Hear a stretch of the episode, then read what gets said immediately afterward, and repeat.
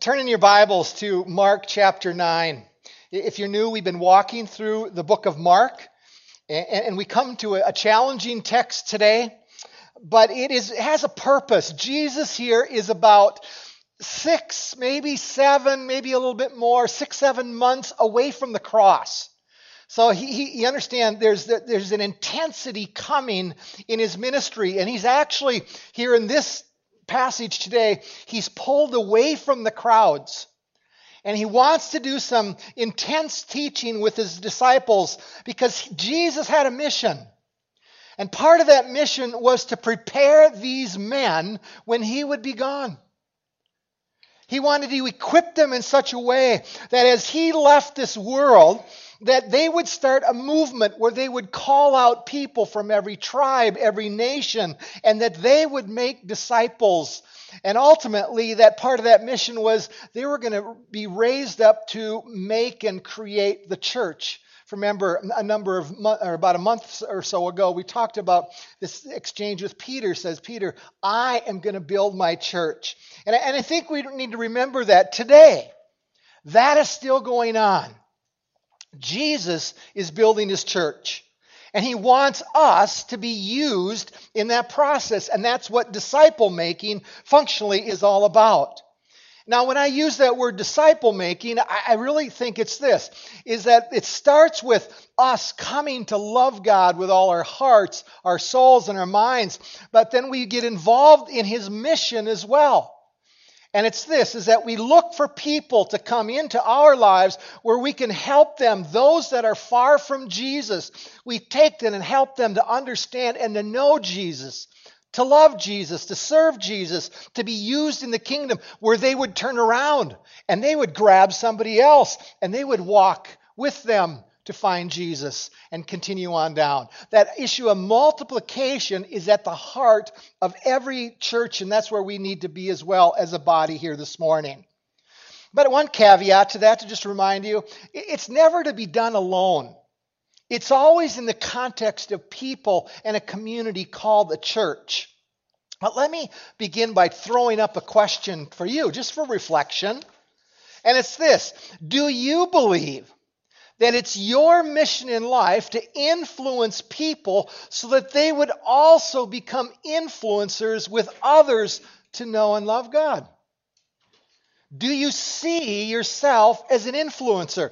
And if you answer yes to that, this is at the heart of the mission of the church that Jesus is building to love God with all our heart, soul, and mind, but the mission to make disciples. And, and, by the way, if, if you're in middle school or high school here, do you realize this is for you as well? This isn't for just old bald fogies like myself, okay? We need young people to be raised up to make disciples and where they see it as a passion of their own lives. But we come to this text today and he is shaping their hearts, he's shaping their minds, and he's digging a little bit deeper here even this morning. Look how we begin the passage here we're at today. Whoever causes one of these little ones who believe in me to sin, it would be better for him if a great millstone were hung around his neck and he was thrown into the sea. Now, I got to remind you here, he's alone with his disciples. He's actually holding some kind of a child. They don't know exactly how old. They guess somewhere in the 10 to 11, 12 year old range. But the child was the object lesson here. He's not just talking about young children. He's talking about those that are also more vulnerable. Those even adults that would fit into that category where they're spiritually vulnerable to influence of other people. But he begins to push this issue. And you'll notice that I actually have a title on the sermon, if you see on the outline there, as dealing with the S word. Today we got to deal with the issue of sin.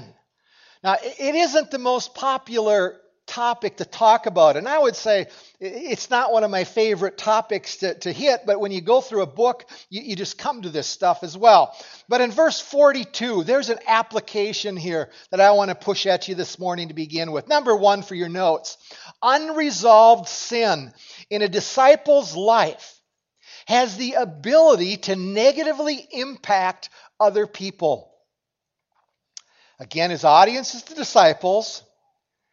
And this would be, again, who it applies to is anybody who claims to be a disciple of Christ.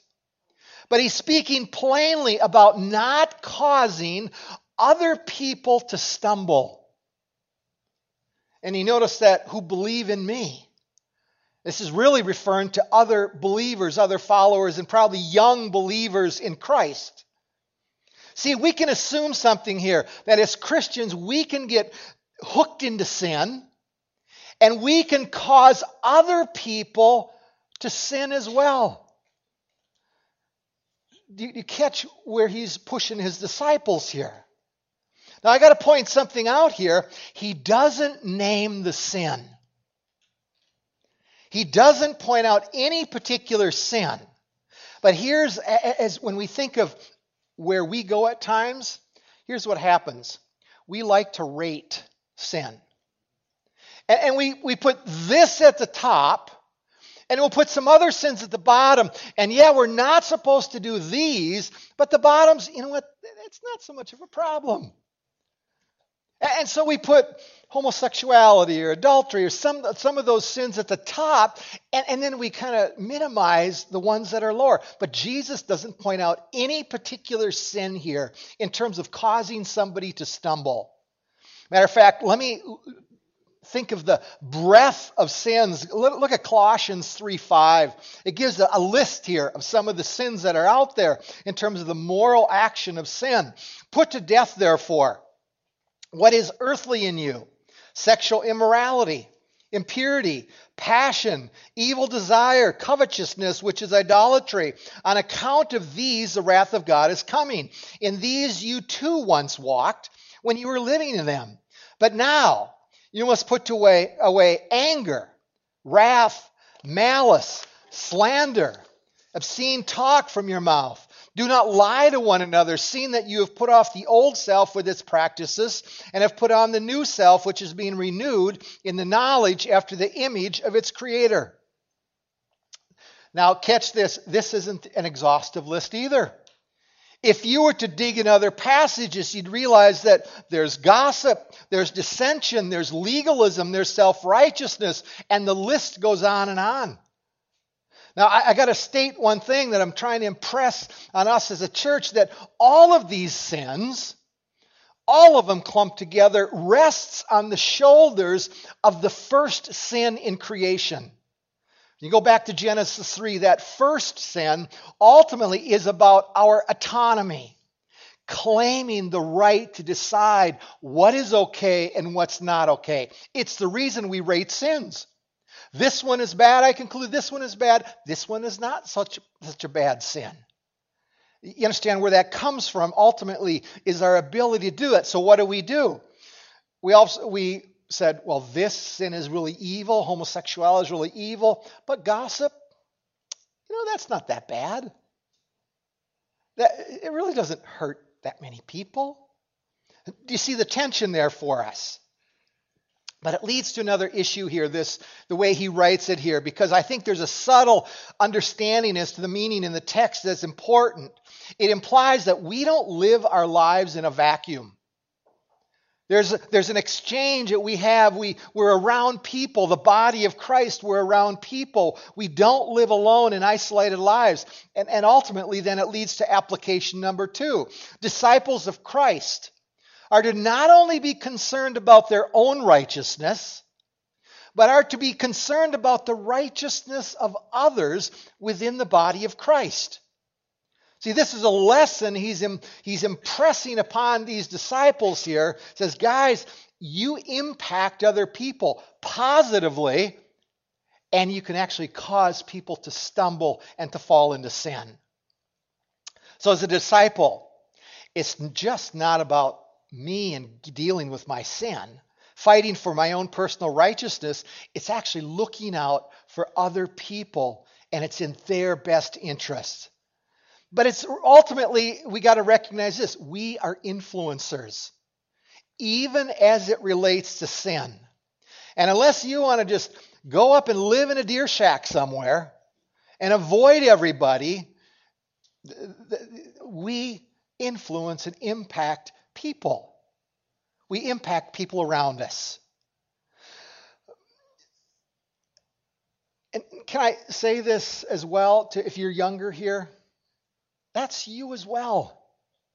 Your peers, the people you go to school with, you impact people. You have a role. And, and by the way, parents, if you've ever talked to your children about this issue as to the degree that they influence other people and that they don't live in a vacuum as well, have a conversation over lunch with it. But a side note for others, I, I want to push one thing here. It's not this idea that we're looking to call out people's sin. Okay, that, that's not what I'm talking about today.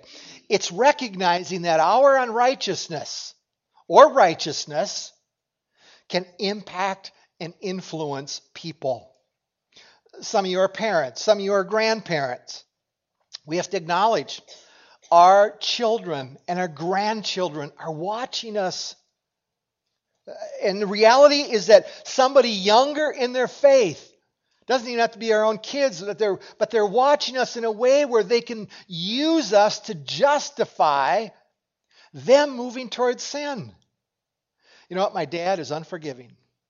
So therefore, I have a right to be unforgiving. You know what? My mom gossips. As, as, a kid, you watch that and you know what parents do. Us parents, we sin. But all of a sudden, the kid is going, somebody is going, they do it. Why can't I? See, we don't live in a vacuum when it comes to our own sins. And whether we like it or not, whether you're young, people are vulnerable in their faith, and we have the ability to influence them negatively. And this is a hard lesson for the disciples, I think. But let me clarify one more piece here. This isn't about coming to a place of perfection in our lives. Okay, this is modeling sometimes what we do when we get stuck in sin. See, it's even that kind of influencing. Do they see us? being repentant. That's a positive influence.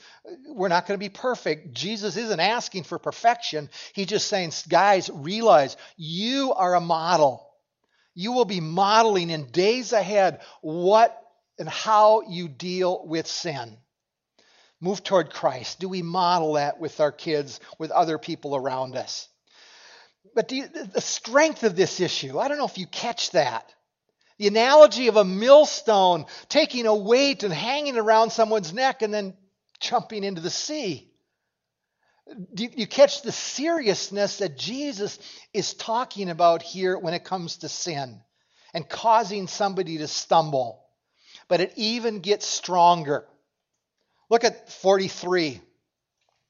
And if your hand causes you to sin, cut it off. It's better for you to enter life crippled than with two hands to go to hell, to unquenchable fire. And if your foot causes you to sin, cut it off. And it's better for you to enter the life lame than with two feet to be thrown into hell. And if your eyes cause you to sin, tear it out. It's better for you to enter the kingdom of God with one eye than with two eyes to be thrown into hell. Where their worm does not die and the fire is not quenched. For everyone will be salted with fire. Salt is good, but if the salt has lost its saltiness, how will you make it salty again? Have salt in yourselves and be at peace with one another. Now, I got to point something out. If some of you have a different version, you might realize that in that writing, there was no verse 44 and 46. Okay? I didn't like them, so I got took them out. Okay? No, I didn't do that most scholars, the early manuscripts do not have 44 and or 44 and 46. And, it's a continuation of, of 48, the same words there. But they really suspect that because there's, there's some poetry almost built into this text, and they were trying to give some poetic balance to it. But most, almost everybody agrees that they're not in the early manuscripts. So that's why we don't have it in the ESV here that I'm using this, this morning. But I got to point something out here is that in their tradition, I don't think we understand the depth that they have in communicating some of the nuances of Scripture, both in the oral tradition and the written word. They, these were gifted men in writing the Scriptures. I remember my first hermeneutics class at seminary. You go down and you learn about the different genres of scripture. You go history and poetry and proverbs. And, and I got to a poetic one time and I, I learned something called step parallelism. If some of you are English teachers, you might know that. And I go, wow, the scriptures, there's, there's things in there like that within the scriptures. But the hyperbole, the exaggeration that's used, the, the incredible breadth of the way they wrote and it's a challenge to us because you go, what do you take literally and what you don't? Because some people look at this passage and go, this is, if you take it literally, you go, okay, what do we do with that? Okay, some of you that sinned, you want to come up and, okay, let, hold your hands out, or one of your hands, do we c- cut that off? And the answer is no. Jesus actually is using a form of exaggeration here to drive home a point. And, and, let me give an illustration, I think, that maybe pushes this to that extreme. That, that this isn't literal, that Jesus is saying you cut off your hand, but it goes kind of like this A married man is working in a big business, and he begins to fall for one of those women at that business. And he realizes one day he, he happens to just put his hand on her shoulder, and it lit a fuse in this man. And his mind started going. And knowing that, you know what, this is sin, you know what, I got to deal with it. So he goes home that night and he cuts off both hands. Because he, because he was dwelling on that touch, he cuts them both off. So he bandages them up and he goes to work the next day. He, he didn't have to work on a computer, okay? So, so, so recognize that all of a sudden he's there at a station and this woman walks by and he sees her. And his mind starts going, oh, and ends up moving toward lust and he, because he knows he needs to deal with this sin he goes home and he plucks both eyes out and he gets a seeing eye dog and he puts patches over his eyes. He's got them on his hands, and he comes back to work that next day. And he's there at his cubicle. I think he had this headset thing to do his job. I'm not sure. But, but you understand, all of a sudden, he smells a wisp of her perfume. And his mind started going again. Started flowing down a path of moving toward lust. And, and he goes, Oh no. So he goes home that night and he chops off his nose. And the next day, he puts a bandage on his nose and eyes and hands, and, and he comes to work and he's doing his work and whatever, and whatever he's doing. And, and all of a sudden, he hears her voice. She comes along. And his mind kicks into gear again. And he heads home. You know what comes next? He chops off the ears, pokes his drums out, and okay, you catch the point. I'll end at that point, okay? See, Jesus understood something here. It wasn't about the hand, it wasn't about the eyes, because Jesus had already communicated something about sin a couple chapters earlier that the disciples knew it, at least intellectually. It, it, the eyes are just the doorway to something different, something more important. Look at Mark chapter 7, verse 18. And he said to them, then are you also without understanding? Do you not see that whatever goes into a person from the outside cannot defile him? Since he enters not his heart, but his stomach, and it is expelled. Thus he declared all foods clean. And then he said, What comes out of a person is what defiles him. For from within, out of the heart of man, comes evil thoughts, sexual immorality, theft, murder, adultery, coveting, wickedness, deceit, sensuality, envy, slander, pride, foolishness. All these evil things come from within, and they defile a man.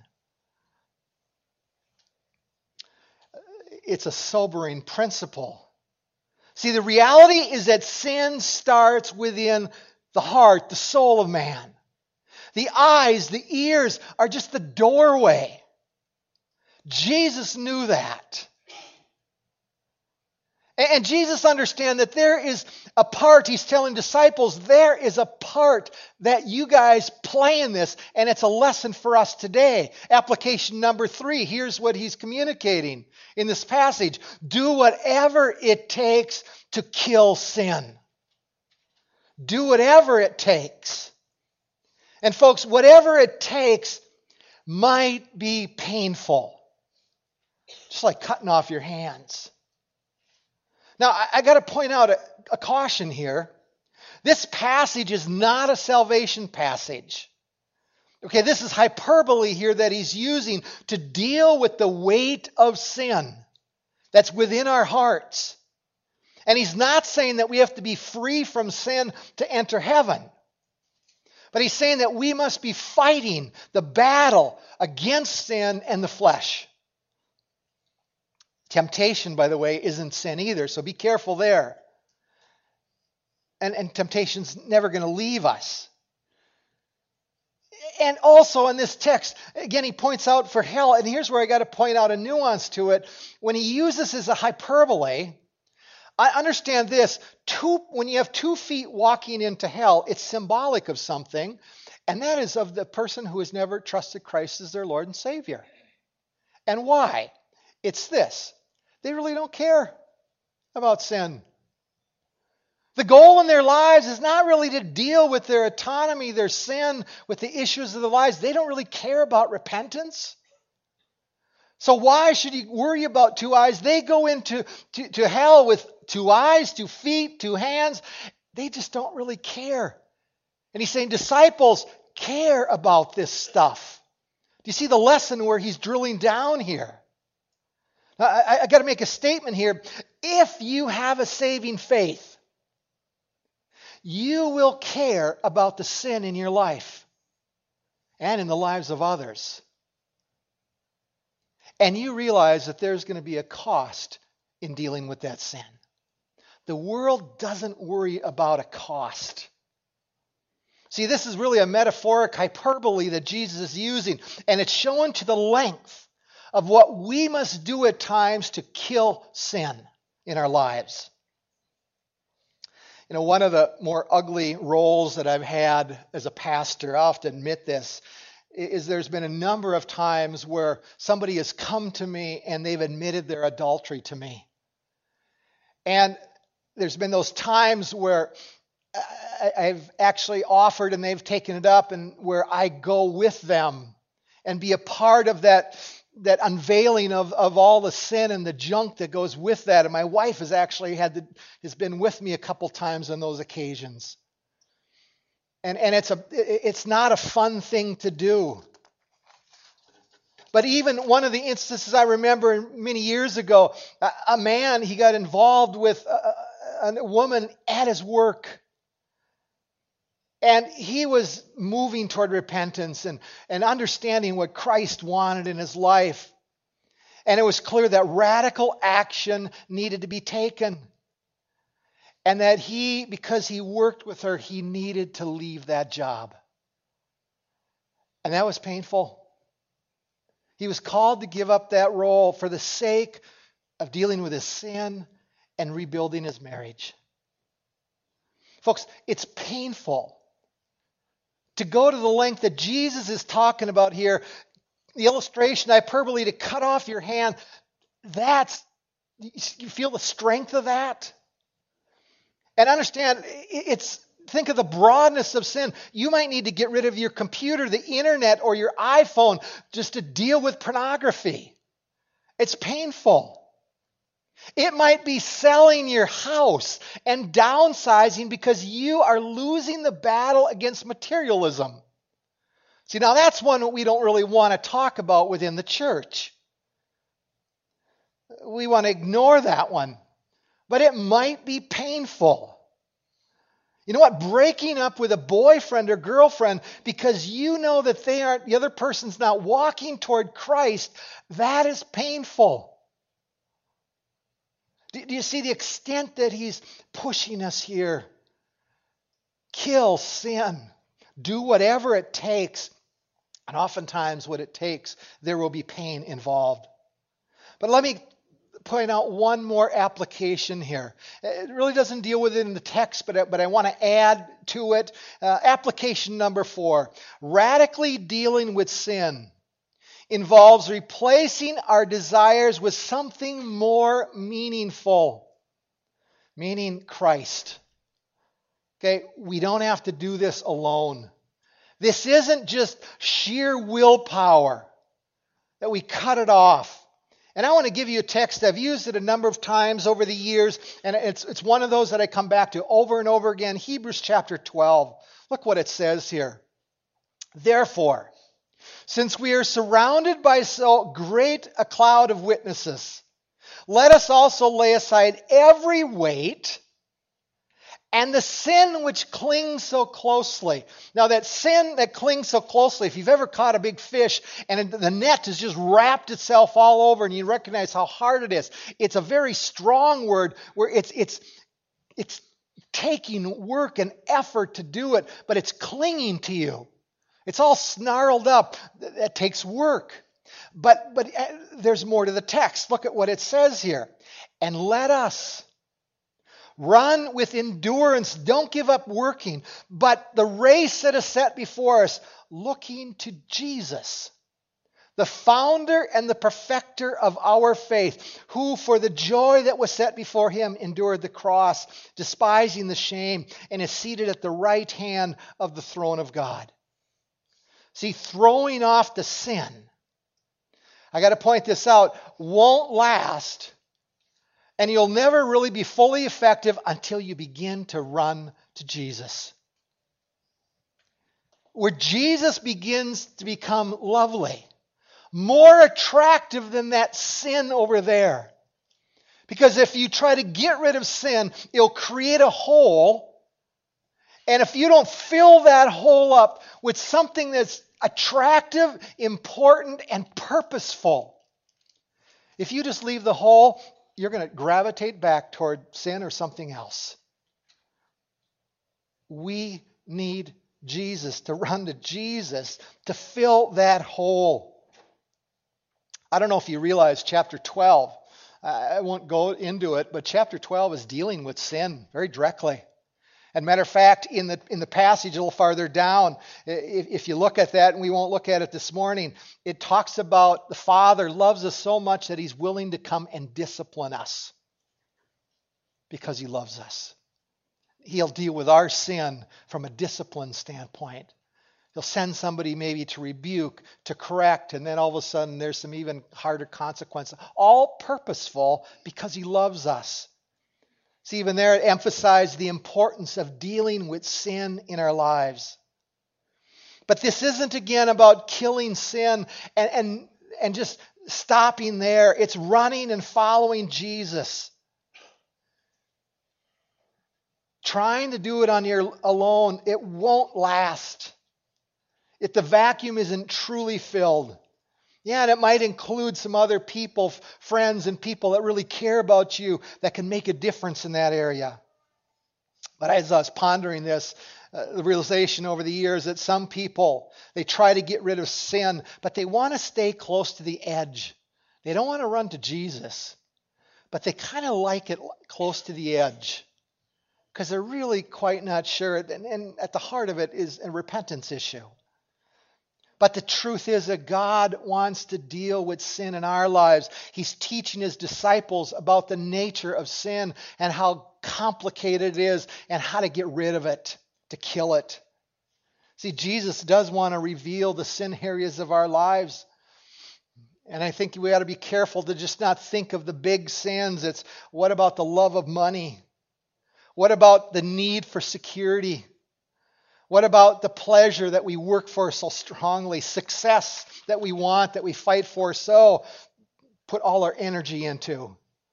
What if it's gossip that just makes us feel better? What if it's bitterness? What if it's unforgiveness? He wants to deal with all of those things in our hearts because He knows we model it we model it to our kids. We model it to our grandkids. We model to people that we are coming in contact on a regular basis. Kill sin. Run to Jesus. But I got to give you just one last piece. Again, it's not in the text here. But do we understand that as we run toward Christ, there is a freedom that He gives us? Not only does He take away the desires, there's a freedom to love, a freedom to let go of the past, a freedom to move toward a health that's life giving. He takes this and he changes us in that. And there's a beauty in that of what he wants to do when he really deals with the sin in our lives. He even takes away the shame. He takes away the shame. One of the assignments that I'd encourage you to do, if you're struggling in an area as well, no matter what it is, uh, sometime read Psalm 51. Psalm 51, and I'm not going to turn there today, we don't have time. Psalm 51 deals and really gives a snapshot of David and his heart as he was involved with another woman, but he begins to repent. And you see a beauty of, of what repentance is he realizes that he sinned against God. His first sin was against God, it wasn't this, these other people. And I don't know if you remember the song, um, some Psalm 51 Search me, O God, and know my heart. See if there's any wicked way in me. There's a heart of repentance saying, God, restore unto me the joy of your salvation. See, that's what God wants to do in us. And as disciples of Christ, we deal with sin. We deal with letting go and we run to Jesus and let Him give us a new joy in our lives. And that's where freedom is found. Let's stand and pray.